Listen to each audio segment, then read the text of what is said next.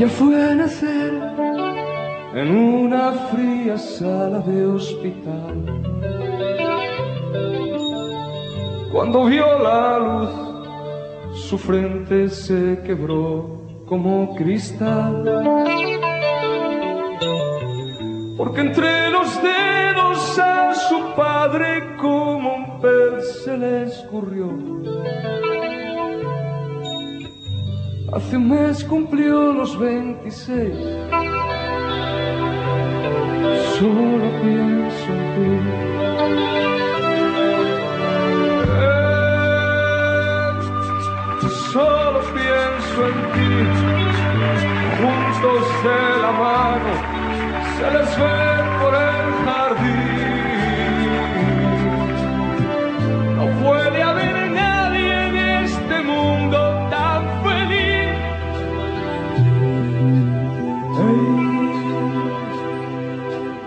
solo pienso en ti.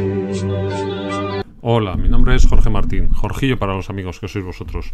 Aquí empieza un nuevo capítulo del mejor de los bailes, para ti que te gusta la música.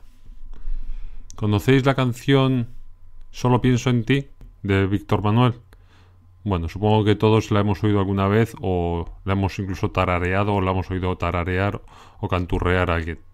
Pues bueno, he encontrado eh, la historia real de esta canción y me ha llamado la atención y bueno, os la voy a, os la voy a leer. Está en el, en el mundo, elmundo.es. También os dejaré un enlace en las notas del programa para que podáis entrar a, a leerla y a ver el vídeo. Y dice así, solo pienso en ti, la verdadera historia de la canción 40 años después. En noviembre de 1978, Víctor Manuel grabó este himno a la tolerancia, inspirado en el amor entre dos discapacitados. Ella era Mariluz, él Antonio. Hoy un matrimonio, tres hijos y 40 noviembres después, Antonio y Mariluz están aquí, juntos de la mano se les ve por el jardín. Llevan un rato mirándose, quietos, de pie. Están cogidos de la mano y no dicen nada. Solo se oye un viento breve contra las hojas y de vez en cuando el clic mundano de una cámara. En este instante de silencio, en medio de los dos, una canción se echa a hablar. Hey, solo pienso en ti. Juntos de la mano se les ve por el jardín. Son ellos, Mariluz y Antonio. Hacen un gesto y sonríen. Ella se arranca a tararear. Él asiente. Son ellos, una mujer y un hombre gobernando su discapacidad, casados frente a tantas cosas, inventores de tres hijos, pareja con horario.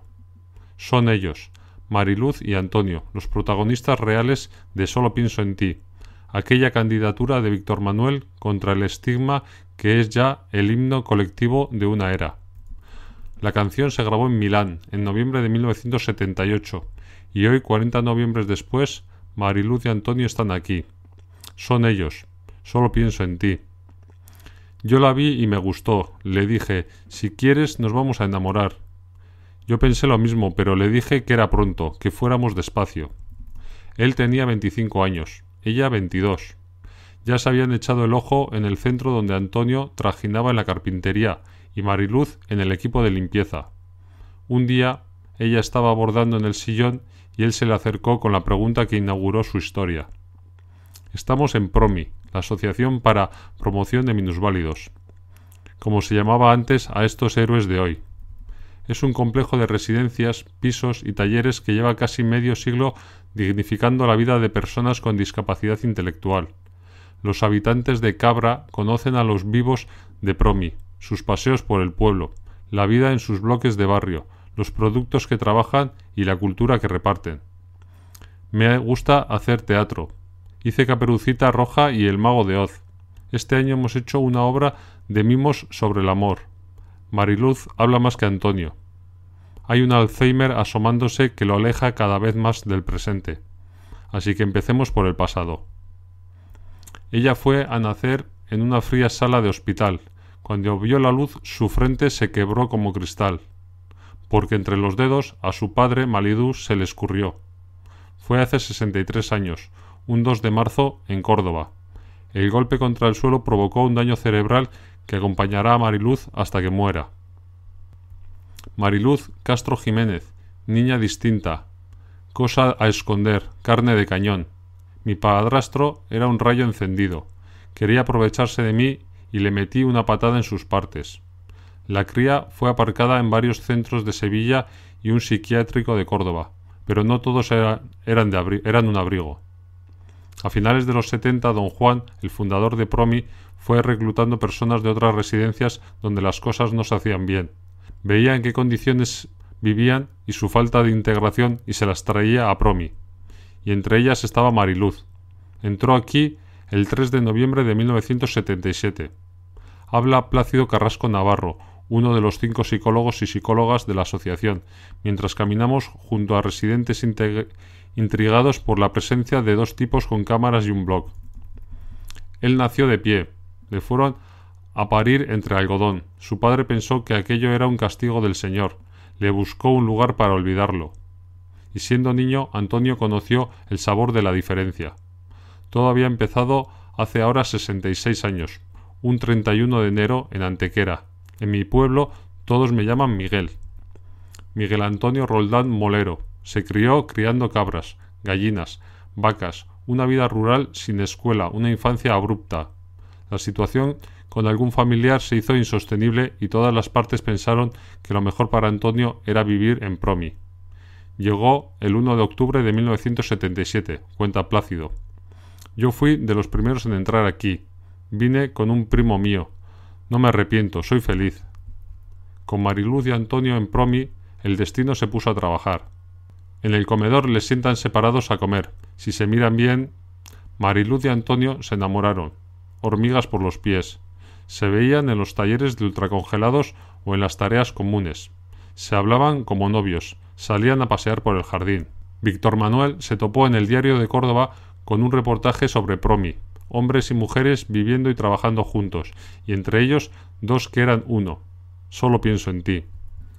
Al cabo de un tiempo, Mariluz y Antonio pensaron en casarse, la segunda revolución de sus vidas. Y de las de otros. Si ya era extraño que se aceptara la relación de dos personas con discapacidad, imagínate el matrimonio. Evoca a este psicólogo militante en los derechos de los humanos. La pareja se lo contó a don Juan, ¿Cómo iba yo a oponerme a su amor? Me pareció muy bien, pero había que saltar muchos obstáculos. Es Juan Pérez Marín, don Juan, como lo llaman aquí. Este médico andaluz aún se deja caer muchos días por promi, como un padre eterno, como un abuelo en forma. Su hijo, Juan Antonio Pérez, preside ahora todo esto, un latido de profesionales y residentes capaces. Yo le pregunté al cura, si Mariluz y yo nos casamos, ¿usted nos casa? ¿Y qué dijo el cura? Que sí. Pero el asunto no era tan fácil. España, años 70, una boda entre retrasados mentales. Nació un calvario de permisos, el esfuerzo de los argumentos, las ocho letras de libertad, una lucha para convencer al mundo y a la Iglesia. Plácido relata que el cura, el fundador de Promi y la pareja viajaron hasta el arzobispado de Córdoba. En eso Mariluz nos sonríe y se acuerda. Tuvimos que declarar nuestro amor ante el obispo para que nos dejara casarnos. En la capilla, que hoy sigue guardando susurros para Dios, no cabía un alma aquel 24 de enero de 1982. Todos los compañeros, los amigos, los trabajadores, las familias, ahora pedimos a Mariluz y Antonio que entren en la capilla y posen en el mismo lugar. ¿Os volveríais a casar? Yo no. Ni yo. Así estamos bien. Antonio y Mariluz se fueron a vivir a un piso tutelado por la asociación. Cuando volvíamos del trabajo en Promi, yo guisaba y limpiaba la casa. Antonio sabía hacer migas. Y entonces Antonio nos rescata la receta rescatándose la memoria. El amor y el sexo trajeron al mundo a tres niños, Juan Manuel y los gemelos Francisco y Antonio. Mariluz los amamantó como una madre clueca. Antonio dice que se les daba bien, a las cinco yo los recogía del colegio, los bañaba y Mariluz ya tenía el trabajo hecho. Pero la convivencia no fue todo lo buena que ellos habían imaginado. Al cabo de los años se decidió que lo mejor era ceder los hijos en adopción. Los tres críos se fueron a vivir con una hermana de Antonio. La familia de Antonio es muy buena, es como si fuera la mía. Hablamos con nuestros hijos por teléfono y a veces los vemos. Ahora vamos a pasar juntos la Navidad. Antonio y Mariluz tenían unos planes con sus hijos, pero la vida escondía otros. A ella aún le pellizca la separación. Él empieza a no acordarse. Es un tema delicado para ellos, un territorio de amor y dolor. No les preguntamos más. La pareja de esta historia, los versos vivientes de esta canción, siguió trabajando. Carpintería, cocina, jardinería, manualidades. Mira, aquí descargábamos los camiones, dice Antonio en una ráfaga de realidad. Yo hacía salmorejo ahí dentro. Ahora lo hacen las cocineras, suelta Mariluz, señalando las cocinas. La vida fue pasando parecida a la de los demás. Antonio y Mariluz vivían juntos, iban a trabajar a Promi y volvían a casa, pero el deterioro cognitivo hizo de las suyas y hace algunos años que ya no comparten techo. Mariluz duerme en una residencia clavada en un barrio de Cabra y Antonio en otro pabellón situado un poco más lejos del centro del pueblo. Pero de nueve a cinco y media no se separan. Estamos en el presente. Parecen tan pareja que Mariluz le echa una bronca a Antonio por fumar, y él se la traga, pero sigue soltando humo. Mando yo, dice el pícaro riéndose. Los fines de semana pasean por Cabra, merendamos, compramos cosas en los chinos y damos un paseo hasta la Virgen de la Sierra. Somos creyentes, sí. Bueno, lo justito. Mariluz está a gusto y empieza a legarnos unas píldoras de sorna, un discurso salpicado con humor y una mueca cómplice. Una vez estuvo aquí la reina Sofía. El marido no vino. Y cuenta que dieron un paseo con su majestad y que le regalaron una mesa de ajedrez hecha por todos. Otro día vino Vicente del Bosque. Llovía a mares. ¿Os gusta el fútbol? Yo soy del Málaga, dice Antonio. Yo soy del Córdoba, dice Mariluz. Antonio no sabe leer, pero por la noche se sienta en un sofá y mira las revistas. Mariluz dice que le gustan los libros de aventuras y el teatro. Me recuerda a mi infancia, cuando yo hacía obras de pequeña. Me gusta maquillarme y los nervios del escenario. Me gusta cuando actuamos porque nos relacionamos con gente. Ese día convivimos con las familias, hacemos paellas y nos damos premios. A mí me dieron el del club de los 40 años y a Antonio uno por jubilarse. El teatro y todo eso es por la integración. Yo me siento feliz. Maridú volverá a serlo el lunes. El 3 de diciembre Antonio y ella encarnarán la jornada La diversidad funcional como ejemplo de vida. Un desvelo más para mostrar la capacidad de la discapacidad. Vamos a ir a los colegios para servir de ejemplo de que nosotros somos como los demás. Alguna gente mira mal a los compañeros y eso no me gusta. Todos tenemos dificultades, todo el mundo tiene defectos, pero todos somos personas. En el fondo, los que se creen más listos son iguales que nosotros. Queremos que nos miren como a los demás. Somos capaces de hacer cosas, cada uno lo que puede. A Mariluz debe parecerle que este minuto de palabras le ha quedado muy serio y nos colma con otra carcajada. Cada uno tiene su capacidad. Yo la tengo en la frente, por no decir otra cosa. Nos batimos a mandíbula riente. Cuando le preguntamos si les interesa la política, Mariluz nos informa de que ve las noticias en Canal Sur. Al gobierno se le va la olla, son todos iguales. Nosotros siempre hemos votado, pero este año que no cuenten conmigo. Ea. Por la tele va a entrar otra humorada de mujer.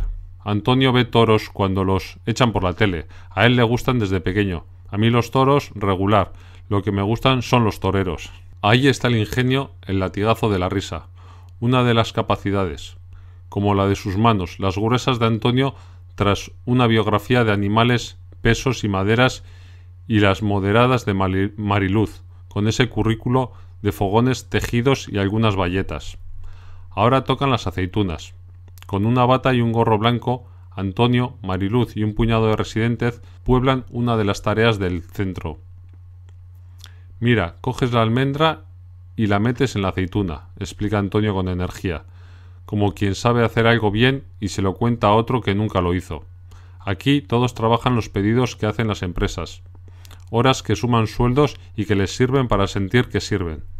Al otro lado de la sala hay un, espacio diáfano, con una enorme estructura de cartón que comienza a anunciarse.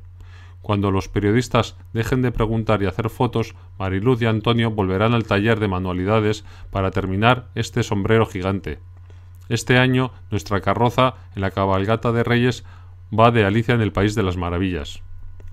Un país, Córdoba, Sevilla, aquel día en el que fueron al Senado y al Bernabéu en Madrid, la playa del Palo en Málaga, donde se meten en el agua hasta la cintura, y aquella vez que tuvieron en Huesca en una fiesta con Víctor Manuel. Hace muchos años vino aquí para conocernos. Le queremos mucho. ¿Y eso de la canción? ¿Qué os parece, Mariluz? Muy bien. Un día una mujer nos puso la canción y nos dijo que éramos famosos. Pues muy bien. Se llama Solo pienso en ti. Es muy bonita. Cuando la oímos yo siento mucha alegría de que nos la hayan dedicado. Ellos fueron una canción y una canción fue el principio de ellos. ¿Qué habría sido de Mariluz y Antonio sin esta vida? Si no fuera por Promi, mi vida habría sido peor. Yo no quería seguir en Sevilla. Me vine con los ojos cerrados. Llevo 41 años y aquí está mi familia. Aparte de Antonio, mi familia es Promi. Parece un eslogan. Igual es el de Mariluz. El de Antonio es No me arrepiento. Ella le regala alguna flor y él le dibuja en un papel. Algo parecido a un corazón se adivina en el folio y el rotulador que le damos a Antonio. Después el fotógrafo vuelve a pedirles que se coloquen bajo un árbol y que se alejen juntos de la mano. Vuelve a sonar el silencio de los ojos de Antonio y Mariluz y el chasquido de una cámara. Plácido está siguiendo la sesión de fotos unos metros más allá del jardín y no se pierde un detalle de los dos. Míralos, esa es su verdad. ¿Y cuál es vuestra historia, Mariluz? ¿Nuestra historia? La de Pepito Zanahoria,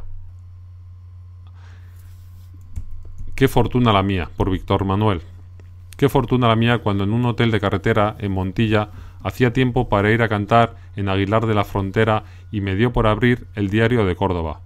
Una página completa hablaba de Promi y del hercúleo esfuerzo que estaba en marcha, la convivencia de discapacitados de ambos sexos en un espacio común y la resistencia de las familias a que les procurasen anticonceptivos a las mujeres.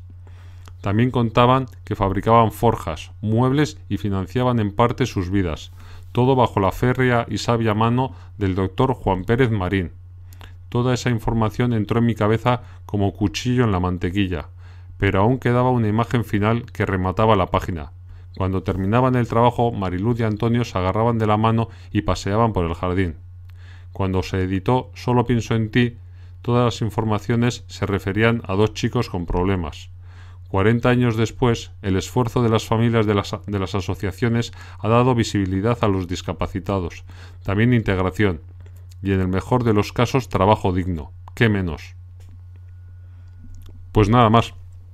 Este ha sido el, el artículo que he encontrado en el mundo sobre la canción de Víctor Manuel, Solo pienso en ti, que me ha parecido muy, muy conmovedor, muy entretenido y me ha gustado poder compartirlo con vosotros. Como siempre os digo, si queréis dejarme cualquier comentario, eh, no tenéis más que entrar en videoclip.com, con B y con K de kilo. Y nada más por hoy. Gracias por estar ahí.